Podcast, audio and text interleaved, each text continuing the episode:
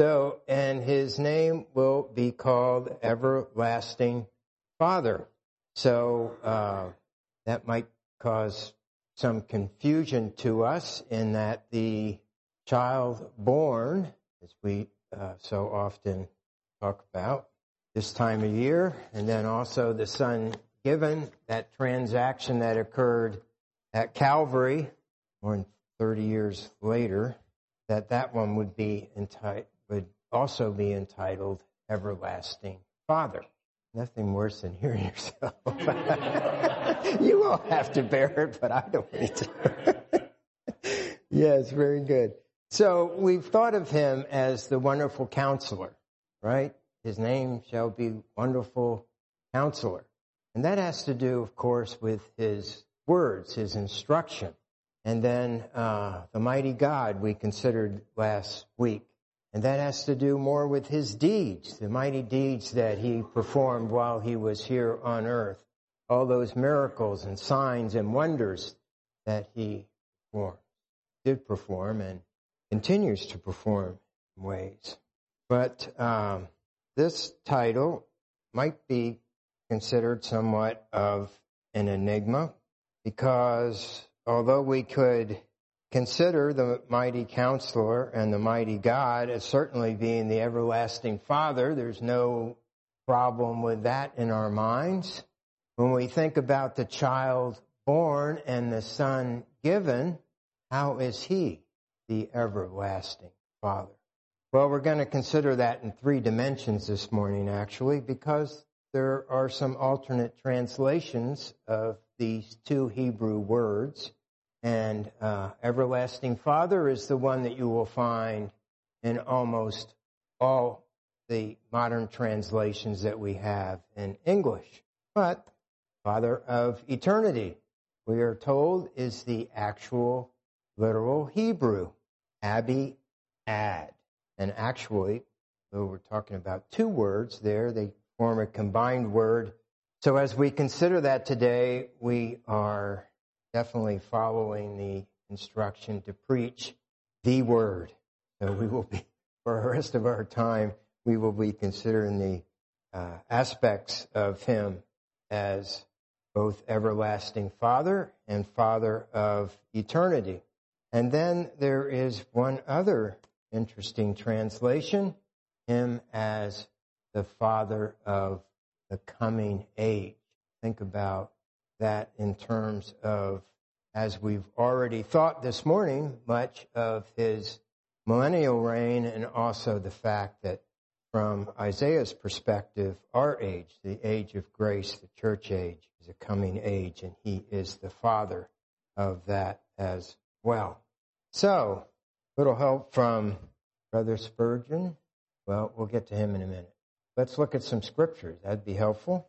So, how can the Son be called everlasting Father as we consider this particular translation? Well, we have four different ways to look at that.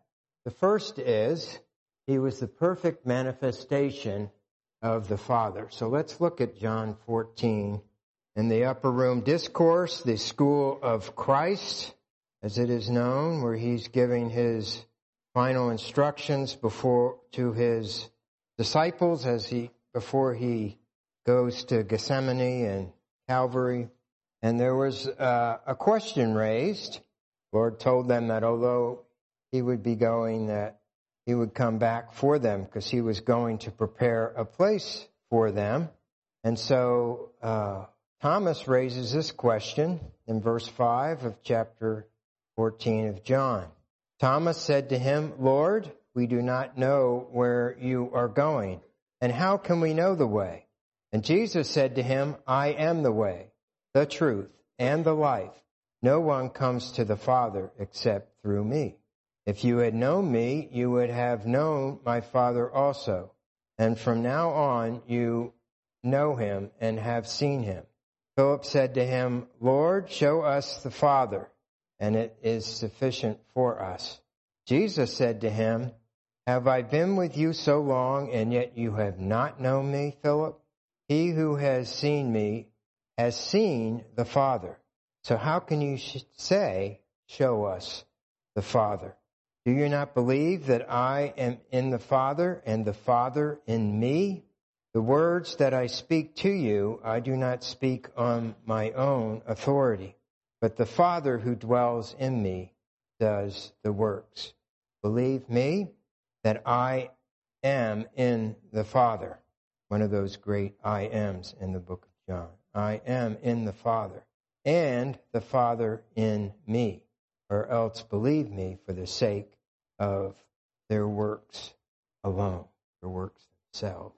So he indeed was the perfect representation, as we say, the manifestation of the Father, the child that was born and the son that would ultimately be given is the perfect representation of the Father here on earth.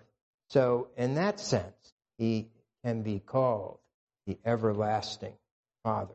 My brother Stan was impressed upon that just last week. He jumped up and gave me that uh, that bit of uh, idea as we were considering uh, considering him last week. The closeness between the Father and the Son is such that he is that perfect representation. And he also came as the second Adam. We know what happened with the first Adam, our first father, if you will, the progenitor of our human race. He fell and has passed on to us a fallen nature as well. So if we go to 1 Corinthians, we find out that we have another progenitor, because for those of us who have come to faith in this one, wonderful counselor, this mighty God, this everlasting Father, this peace, as we have come to know him as Savior, we thought about that name this morning as well, that we now have another progenitor, another one who passes along a nature, not a fallen nature, but a perfect one, a heavenly one, not an earthly one, but a heavenly one. So Paul takes this up, and we'll just kind of break in here. Uh, well, let's go back to verse 42. So also is the resurrection of the dead. The body is sown in corruption, it is raised in incorruption. It is shown in dis- sown in dishonor, it is raised in glory. It is sown in weakness, it is raised in power. It is sown a natural body, it is raised a spiritual body. There is a natural body, and there is a spiritual body. And so it was written, the first man, Adam, became a living being. The last Adam, our Lord Jesus Christ, became a life-giving spirit. However, the spiritual is not first, but the natural, and afterward the spiritual. The first man was of the earth, made of dust. The second man is the Lord from heaven. And as was the man of dust, so also are those who are made of dust. And, and as is the heavenly man, so also are those who are heavenly. And as we have borne the image of the man of dust, we shall also bear the image of the heavenly man. The first Adam, our federal head as he is described of our human beings, our physical beings, of our earthly beings, and yet we rejoice that there is one who is our everlasting Father in terms of our spiritual being. Again, for those who have been born again, begotten again through the work of the Holy Spirit and faith in the Lord Jesus Christ's finished work on Calvary. So he's the perfect manifestation of the Father, and in that way he's the everlasting Father. He came as the second Adam, our spiritual father, as it were. And he is also the author or originator of our salvation. Hebrews chapter 2. This is an interesting portion because it's one of the only places in scripture that we will find that the Lord Jesus Christ, through the prophecy, another prophecy of Isaiah, and the writer of the Hebrews calls us his children. Now, the Lord Jesus Christ, while he was here on earth, did address his disciples as children from time to time, as dear children, uh, a term of endearment. But he never specifically said, You're my children. Let's read, and for context again, we'll go to verse 9, chapter 2 in Hebrews. But we see Jesus, who is made a little lower than the angels for the suffering of death, crowned with glory and honor, that he, by the grace of God, might taste death for everyone. For it was fitting for him, for whom are all things, and by whom are all things, and bringing many sons to glory, to make the author of their salvation perfect through sufferings. An author there again can be translated as it, as it is, I believe, in the NASB as originator, the originator of our salvation. For both he who sanctifies and those who are being sanctified are all of one, for which reason he is not ashamed to call them brethren, saying, I will declare your name to my brethren in the midst of the congregation, I will sing praise to you.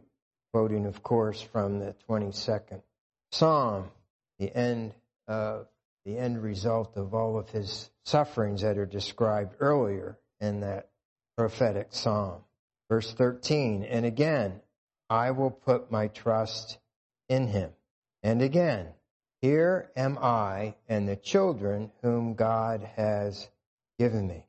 Inasmuch then as the children have partaken of flesh and blood, he himself likewise shared in the same, that through death he might destroy him who has the power of death, who had the power of death, that is the devil, and release those who through fear of death were all their lifetime subject to bondage. He has done that because he tasted death for us.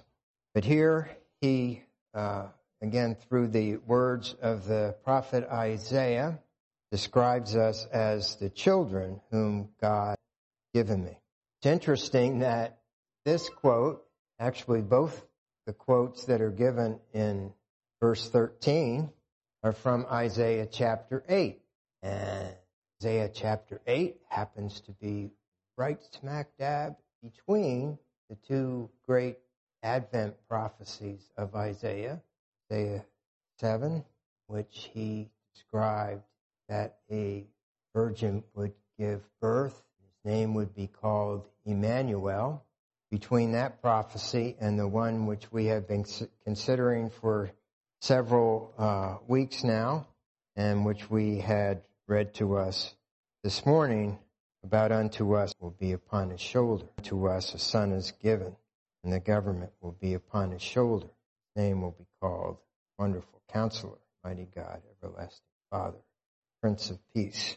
So it's perhaps of not some insignificance that this that the author of Hebrews draws on this uh, prophetic word from the one who was the uh, described as the one who would be God with us, and then these other names that we are considering here from Isaiah chapter 9.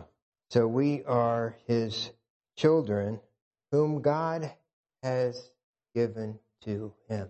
We oftentimes think about gifts this time of year.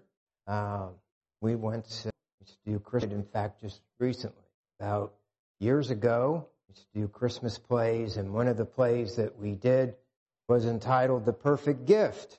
And indeed, our Lord Jesus Christ was the perfect gift to us.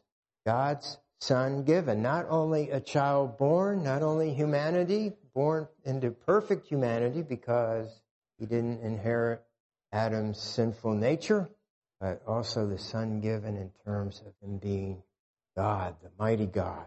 But how often do we think about us being perfect gift that the Father has given to him? Wow. So Brother Vern often would say, think about that for a few weeks. We, to the Son, we are the Father's gift to the Son as his dear children. That's our position. That's what he has done. But I wonder how often we really present ourselves to Him in that way. Because while that's a position, while that's a done deed, the deal has been done. We are His children. We have been given to Him by his heavenly Father, giving us that relationship. We can be described as brethren, as he did uh, earlier in the portion we read. But day by day and moment by moment, it's up to us to give ourselves to him in practice. Position, we rejoice in. Practice, we work at. I don't know if practice makes perfect. I did hear a quote once from a, actually, Vince Lombardi, the great football coach, years past. Not practice that makes perfect, perfect practice makes perfect. and that's what that's where we aim for. We aim for that type of giving to Him in accordance with our position.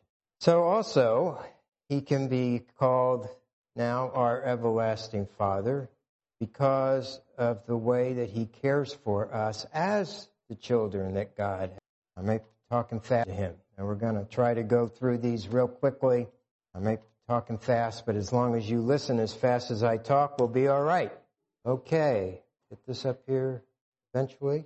And so what is the nature of his father relationship to us? Well, first of all, as we thought, and this gets a little bit small here, sorry, but it's uh, perpetual. He is the everlasting Father. He's the same yesterday, today, and forever. Hebrews 13:8. He's the present Father. There's no absentee fatherism here like we see in the world today. He himself said, I will never leave you nor forsake you. He is the perfect Father. He committed no sin nor was guile found in his mouth. 1 Peter 2.22. He's also pure. Of course, fits right in there. He is patient. He's long suffering, not willing that any should perish. He is our provider. By his divine power, he has given us all things that pertain to life and godliness. He is our protector.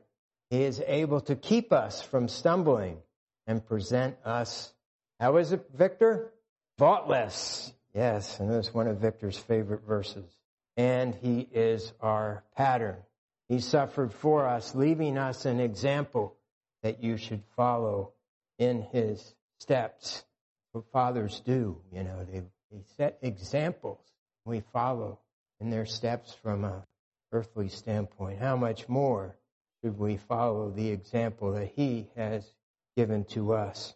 So in all these ways, he is aptly described, even though it might not quite be the best translation of the Hebrew words as everlasting father to us. Okay, his name will be called Everlasting Father.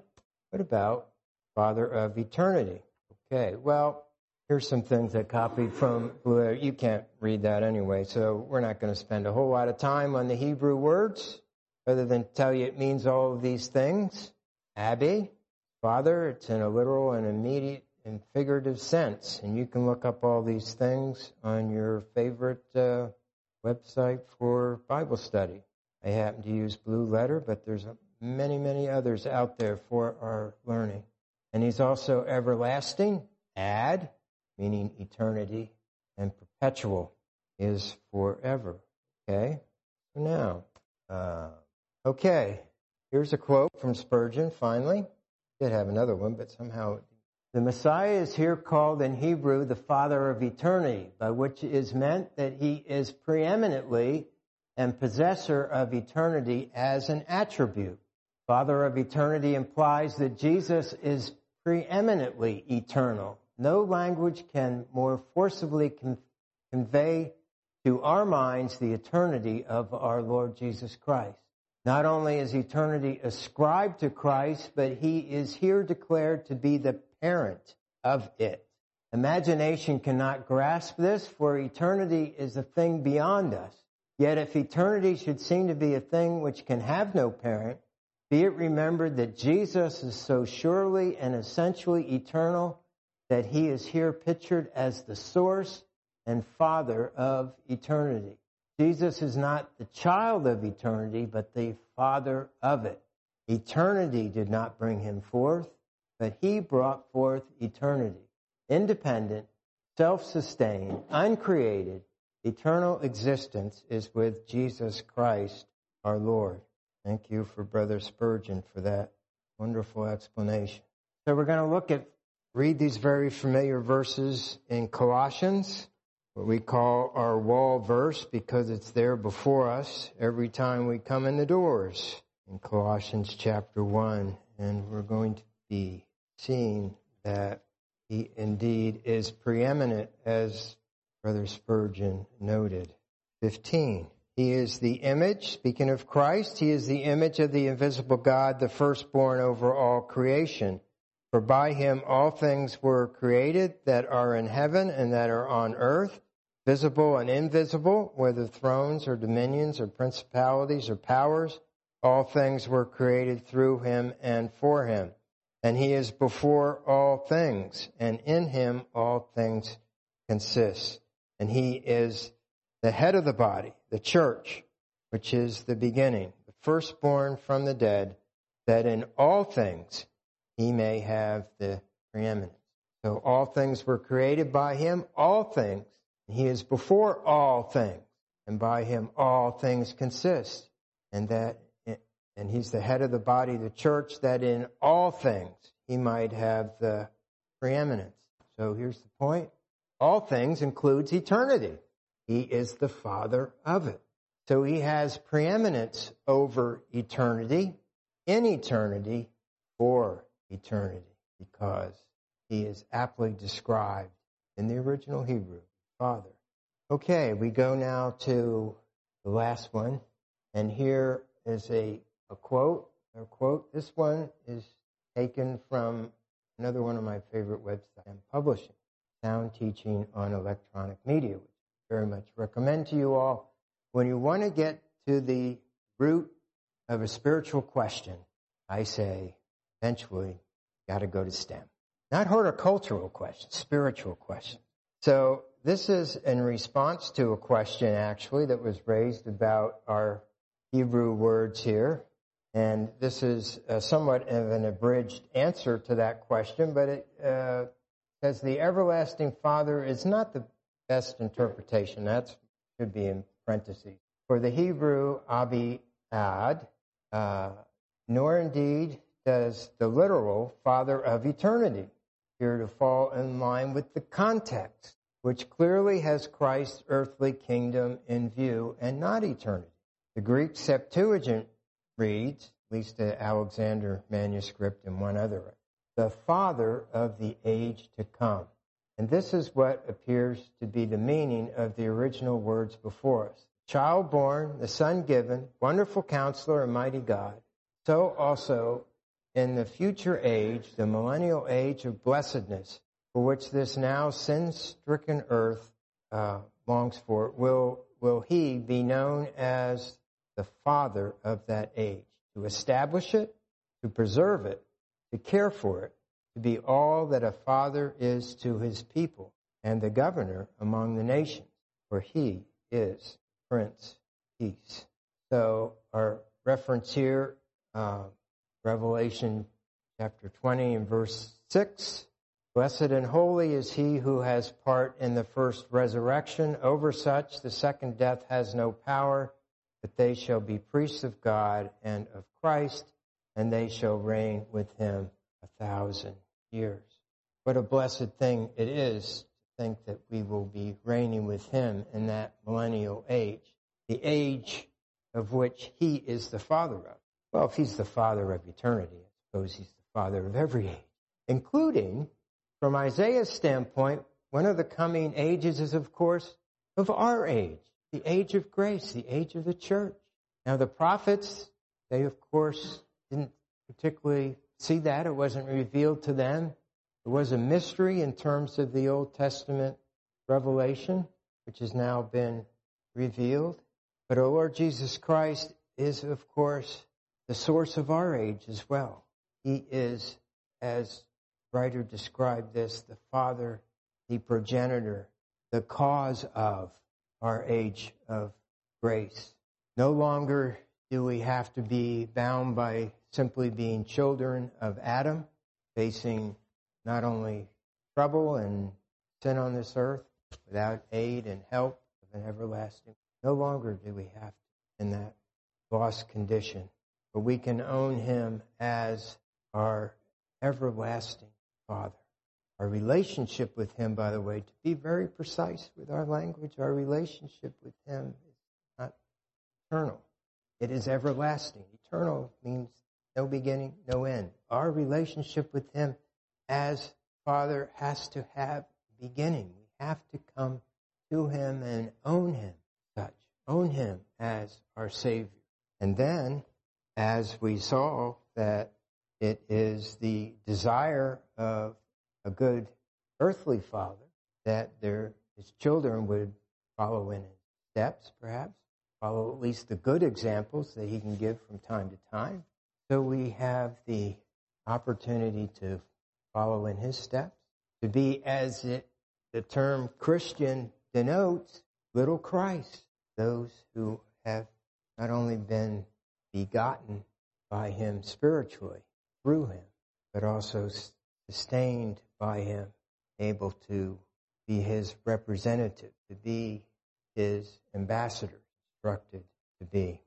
So we do indeed rejoice in all these different aspects, regardless of which, how this is translated into English. It is a marvelous thing, our everlasting Father, Father of eternity, Father of the coming age of our age. I don't know if this is. Let's uh, let's close in prayer. Our heavenly Father, our Father God, we thank you for sending your Son, who was born as a child and yet would become the Son given for us.